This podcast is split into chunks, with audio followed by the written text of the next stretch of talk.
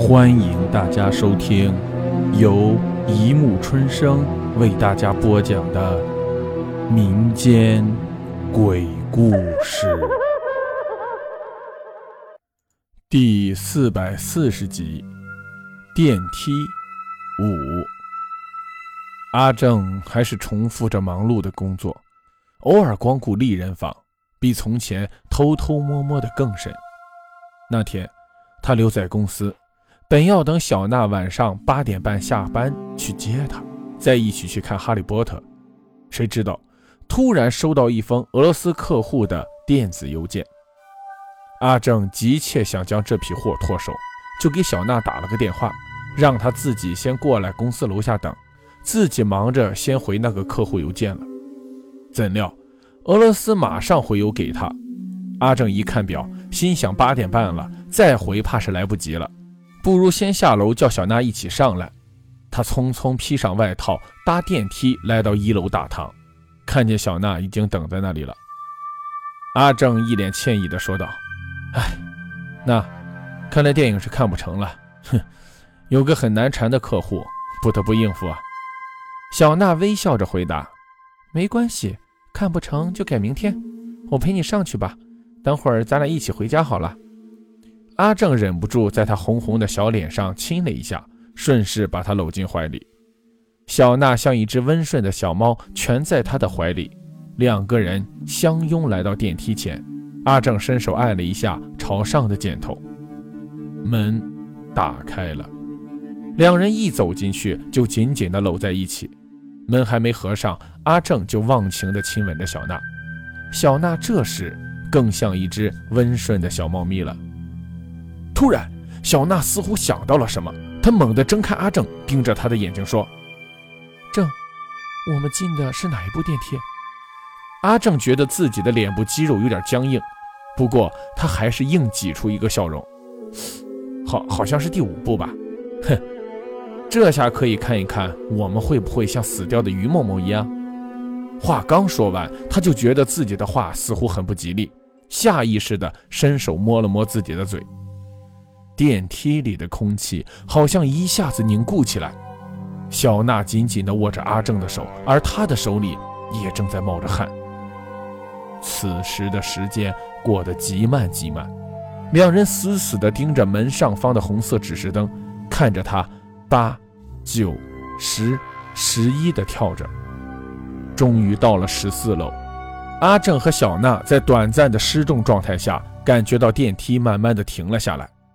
接着“叮”的一声，门打开了，两个人手拉着手，几乎同时跳出了电梯，终于长长的出了一口气。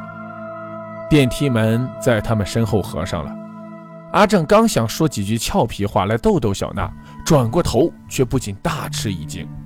小娜脸色煞白，圆圆的杏眼紧紧地盯着电梯。阿正伸手推了推她，像是在触碰什么怪物。那。你你怎么了？你在想什么？这这刚刚才上来的按钮是不是你按的？我我我是说十四楼那个按钮。